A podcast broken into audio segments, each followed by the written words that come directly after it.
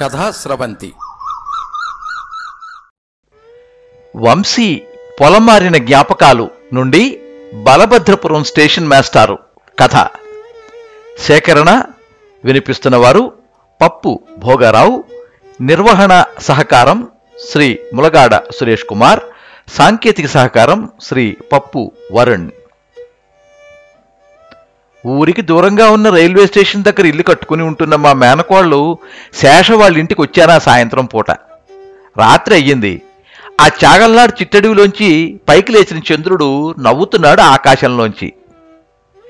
వెన్నెల రోజులు కదా పిల్లలు స్టేషన్లో ఆడుకుంటున్నారు తీసుకెళ్ళడానికి వెళ్తున్నాను. వస్తారా అండి? అన్నాడు మా శేష కొడుకు బుజ్జి. సరే పదమంట అతని కూడా నడవడం మొదలెట్టాను. అలా అరఫర్లాంగ్ నడిచేమో లేదో వచ్చేసిన ఆ చిన్ని స్టేషన్లో ఒక్క చంద్రుడు వెలుగు తప్ప ఇంకే వెలుగు లేదు. రైలు పట్టాల మీద ఆ వెన్నెల పడ్డంతో సన్నటి వెండి బాటల్లా మెరుస్తున్నాయి అవి. ఆ పట్టాల పక్కన ఉన్న స్తంభాల్లోంచి చిత్రమైన హోరు దూరంగా ఉన్న చిట్టడివిలోంచి సంచరి బొరికి పిక్కొచ్చి పెట్టల కోతలు. దూరంగా ఉన్న కానేడు నుంచి మదనకామరాజ్ సినిమాలో ఘంటసాల పాట. అలాంటి అందమైన అతి బలభద్రపురం రైల్వే స్టేషన్లో ఆ వెన్నెల వెలుగులు తొక్కుకుంటా ఆ చిన్నపిల్లల గుంపు ఆడుకుంటుంటే వాళ్ళకి దగ్గరలో ఉన్న స్టేషన్ రూమ్ చీడీ మీద కూర్చుని ఆ పిల్లల ఆటలనే చూస్తున్నారు ఆ స్టేషన్ మాస్టర్ అయిన బిక్కవోలు సత్యనారాయణాచార్యులు గారు. నమస్కారం మాస్టర్ గారు అన్న బుజ్జి వైపు తల తిప్పిన ఆయన ఎవరో? అన్నారు. నేనండి నల్లమిల్లు రాము గారు చిన్నోణ్ణి అన్నాడు బుజ్జి. నీ పేరేంటి? అన్నారు మాస్టారు. గంగారెడ్డి. ఆ గుర్తొచ్చింది. ఇక్కడంతా బుజ్జి అంటారు కదా నిన్ను? అంటూ ఉంటే ఆ ముసలాయన జ్ఞాపక శక్తికి జోహార్లు అనిపించింది నన్ను చూస్తా ఈయన గారెవరు? అంటే చెప్పిన బుజ్జి మన స్టేషన్ అంటే చిన్నప్పటి నుంచి మా చెడ్డ ఇష్టమండి మా పెదనాన్నగారికి అన్నాడు. అవును ఎప్పుడో చెప్పావు. అంటా నా వైపు తిరిగి అలా ఆ సిమెంట్ బెంచి మీద కూర్చోండి అన్నారు. వెళ్ళే బెంచి మీద చతికిలు పడేటప్పటికి దాని మీద నిద్రవుతున్న సూడి కుక్క కుయ్యమంట తణుక్కుంటూ లేచి వెళ్ళిపోయింది. ఆ స్టేషన్ గురించి ఏమడిగినా ఇంత అంతగానంత ఇష్టంతో మాట్లాడుతున్నారు ఆయన. మీకు ఈ స్టేషన్లో జీతం ఉండదంట కదండి అన్నాను. నవ్వేసిన మాస్టర్ గారు ఈ స్టేషన్తో పాటు బిక్కవోలు అవతలున్న పెద్ద బ్రహ్మదేవ మాస్టర్ గారికి కూడా.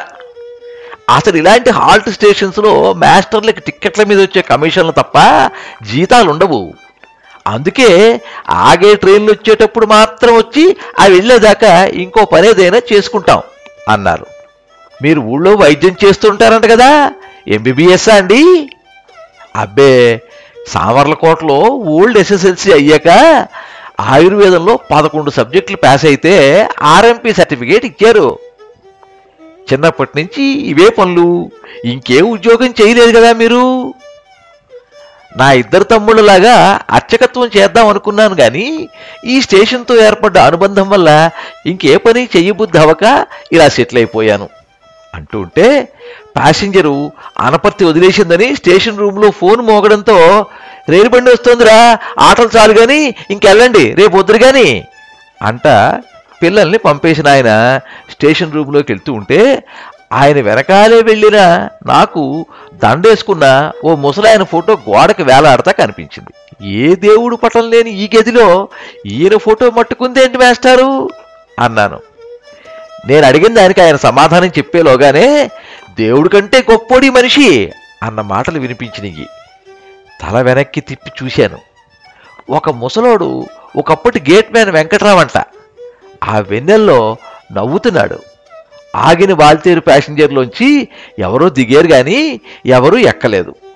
రెండు నిమిషాల తర్వాత పెద్దగా అరుస్తా కదిలి వెళ్ళిపోయింది అది దూరం అయిపోతున్న ఆ రైలు బండినే చూస్తున్న నేను ఆ మనిషి గురించి అడిగేలోపు బయటకు వచ్చిన మాస్టర్తో పాటు ఇంకో సిమెంట్ బెంచ్ మీద కూర్చున్న వెంకట్రావు చాలా ఏళ్ళ క్రితం ఇలాంటి రాత్రిపూటే ఆ అనంతలక్ష్మిని గుర్తు చేశాడు.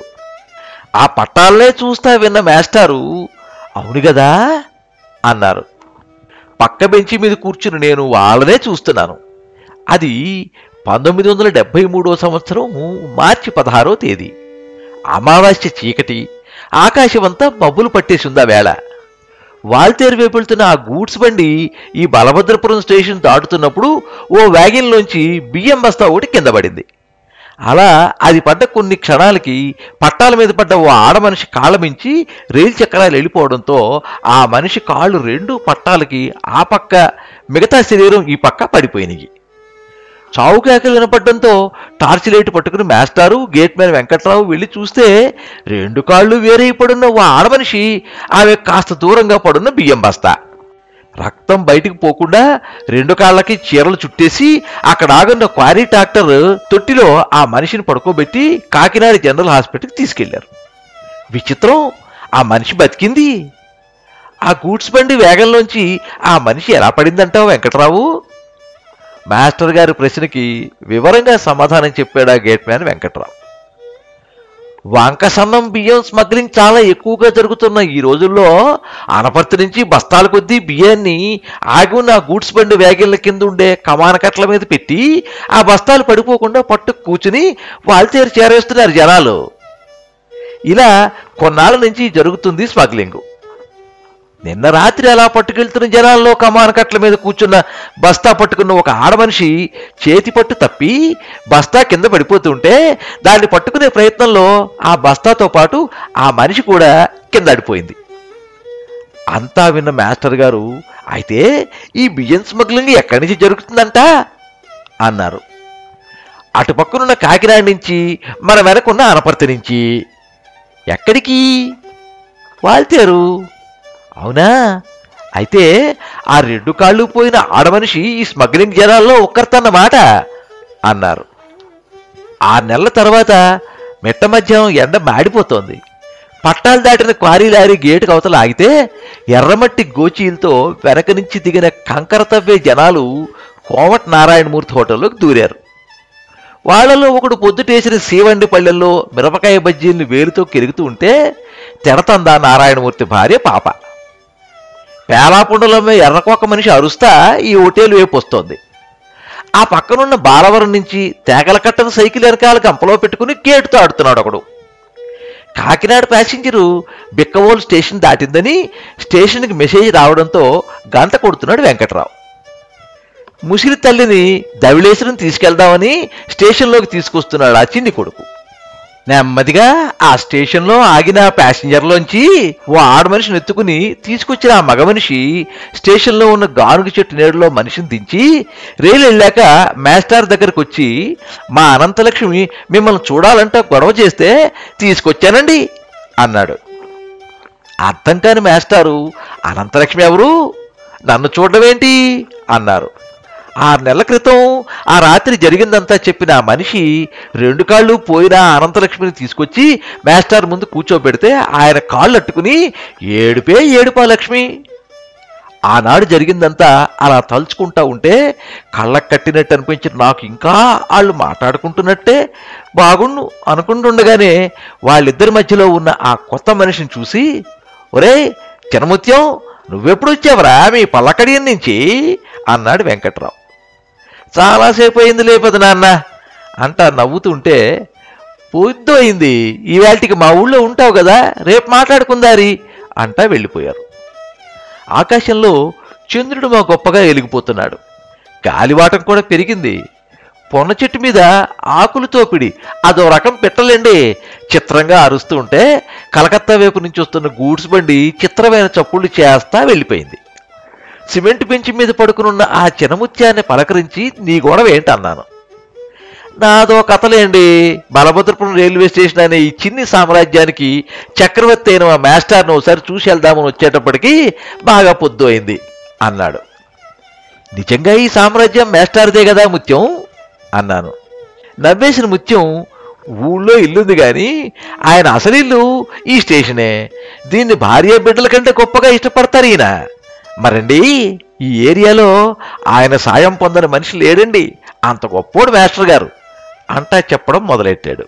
ఇక్కడ బిర్జీ కట్టేటప్పుడు కూలి పని చేయడానికి వచ్చిన ఈ చిన్నముత్యం పగలంతా పనిచేసి పొద్దయ్యాక ఏ నారాయణమూర్తి హోటల్ నుంచో తెచ్చుకున్న తినేసి ఈ సిమెంట్ పెంచేల మీద వర్షం వస్తే స్టేషన్ లోపల ప్యాసింజర్స్ వెయిటింగ్ రూమ్లోనో పడుకునేవాడు.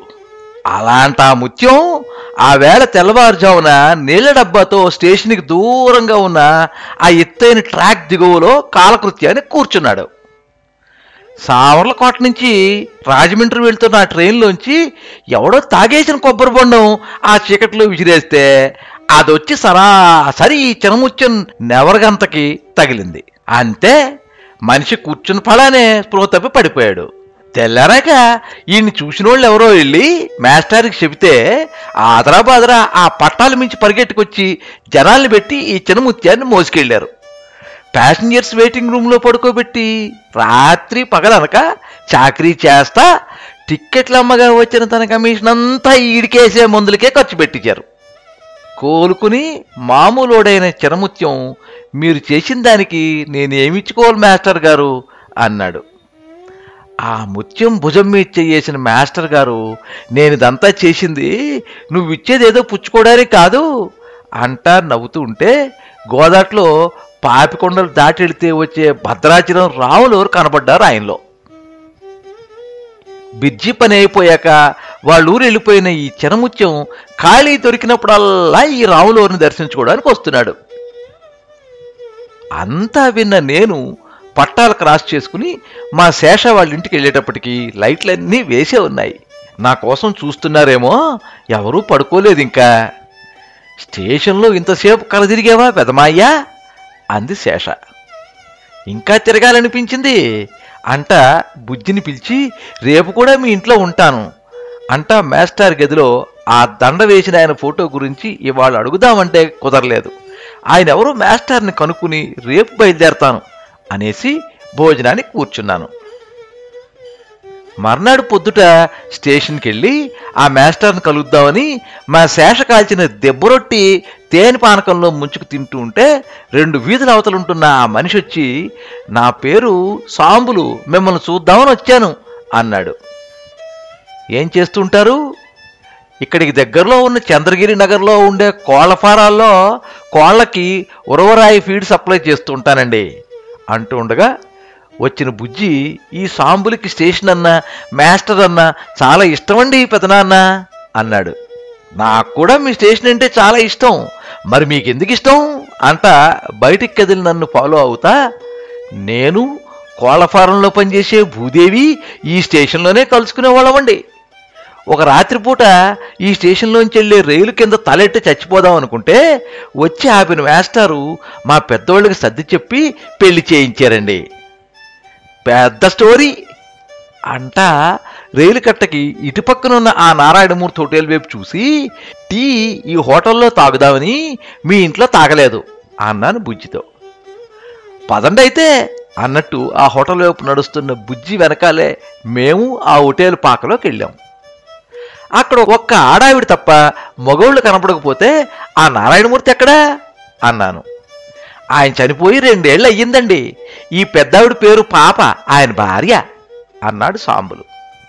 మమ్మల్ని చూసిన ఆవిడ ఏంటి విషయం? అన్నట్టు అడిగితే చెప్పాడు బుజ్జి. అయితే మాస్టర్ గారిని కలవడానికి వెళ్తున్నారా? ఇప్పుడు ఆగే బళ్ళేం లేవు కదా. వైద్యం చేయడానికి ఊళ్ళోకి వెళ్ళారు ఆయన అంది. ముగ్గురికి టీలు పెట్టమన్నాం. స్పెషల్ టీ పెడతాను బాగుంటుంది.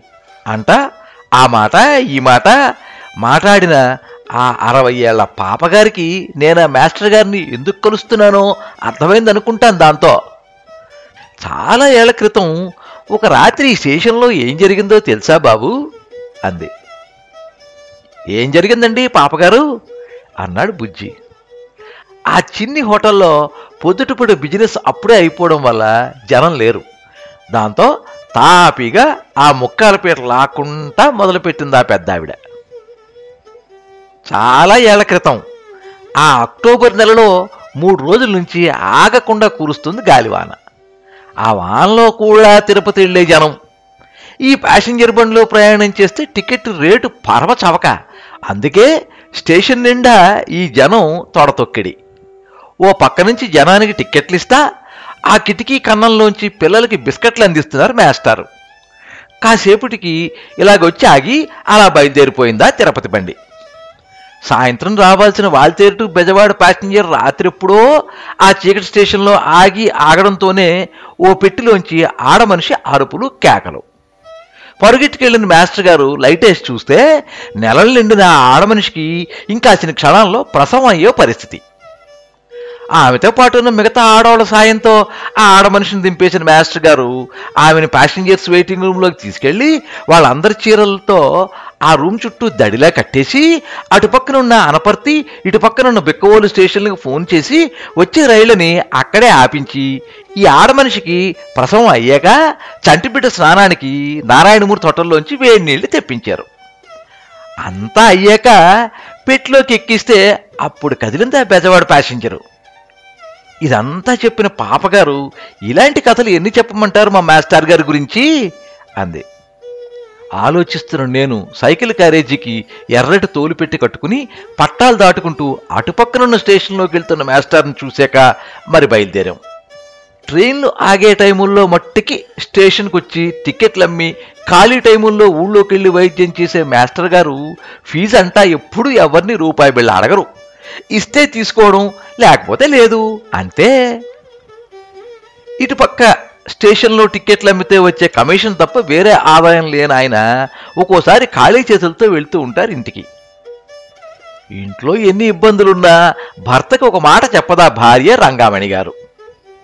అలాగే తిని తినక కాలాన్ని గడుపుకొస్తున్న మేస్టారి అవస్థల్ని చూస్తున్న కాల వీధిలో ఉండే ఆ పడాల రామిరెడ్డి గారు ఇలా కాదు కానీ అంట ఈ మేస్టార్తో సత్యనారాయణమూర్తి వ్రతం పెట్టించి కొమరపాలెం బుల్లెమాంబ ప్రెస్లో కార్లు అచ్చేయించి వైద్యం చేయించుకునే వాళ్ళందరికీ పంచిపెట్టించారు. దాంతో వ్రతానికి వచ్చిన వాళ్ళ చదివింపుల డబ్బుతో చాలా హాయిగా గడుస్తుంది మేస్టార్ కుటుంబం. ఇలా ఏడాది అవుతుందనగా సందడి చేసుకుంటా వస్తున్న ఆ రామిరెడ్డి గారు వ్రతం ఏర్పాట్లు మొదలెట్టించేస్తున్నారు. ఆ మహానుభావుడు పుణ్యంతోనే ఇన్నాళ్ళు కుటుంబాన్ని ఇలా నెట్టుకొచ్చిన మేస్టారు ఈ మధ్యే కాలం చేసిన ఆయన ఫోటోకి ఇలా దండేసి దండం పెట్టుకుంటున్నారు. మరి వెళ్ళొస్తానండి. అంట ఆ మేస్టార్కి ఆయన ప్రాణంలో ప్రేమించే ఆ బలభద్రపురం రైల్వే స్టేషన్కి దండం పెట్టుకుని సెలవు తీసుకున్నాను. బుజ్జి మెసేజ్ పెట్టాడు. లాక్డౌన్ కదండి గత ఏడు నెలల నుంచి ఒక్క ట్రైన్ కూడా మా స్టేషన్లో ఆగడం లేదు. దాంతో మా స్టేషన్ కళ మొత్తం పోయింది. పంతొమ్మిది వందల ముప్పై ఎనిమిదిలో పుట్టిన ఈ స్టేషను ఇంకా క్లోజ్ అయిపోబోతోందేమో అనుకుంటున్నారు. ఏ ట్రైను ఆగకపోయినా ఏ మనిషి ఇక్కడికి రాకపోయినా పొద్దుటే ఓ టిఫిన్ బాక్స్ పట్టుకుని తన డొక్కు సైకిల్ వేసుకుని వచ్చేస్తున్న మా మాస్టర్ గారు స్టేషన్ ఆ చివరి నుంచి ఈ చివరి దాకా కర తిరుగుతా ఆ పచ్చని చెట్లని ఎదుగుతున్న పక్షుల్ని నవ్వుతా పలకరిస్తా టైంకి ఆ పలహారం కానిచ్చి ఇంటికెళ్ళి మధ్యాహ్నం భోజనం క్యారేజీ పట్టుకుని మళ్ళీ వచ్చేసి తను ప్రేమించే స్టేషన్ సామ్రాజ్యాన్ని చూసుకుంటా చీకటి పడ్డాక తిరిగి వెళ్ళడానికి తన డొక్కు సైకిల్ స్టాండ్ తీస్తున్నారు. బోరుమంట వర్షం కురుస్తున్నప్పుడు కూడా చిరిగిపోయిన ఆ నల్లటి రెయిన్కోట్ వేసుకుని తడుచుకుంటా పట్టాలు దాటుకుంటా వస్తున్న ఆ ఎనభై రెండేళ్ళ ముసలాయన్ని చూస్తుంటే మనసంతా అదోలాగా అయిపోతుంది పెదనాన్నగారు మీరింతవరకు బలభద్రపురం స్టేషన్ మాస్టారు. కథ విన్నారు రచన వంశీ వినిపించిన వారు పప్పు భోగారావు. సర్వే జనా సుఖినో భవంతు. కథా స్రవంతి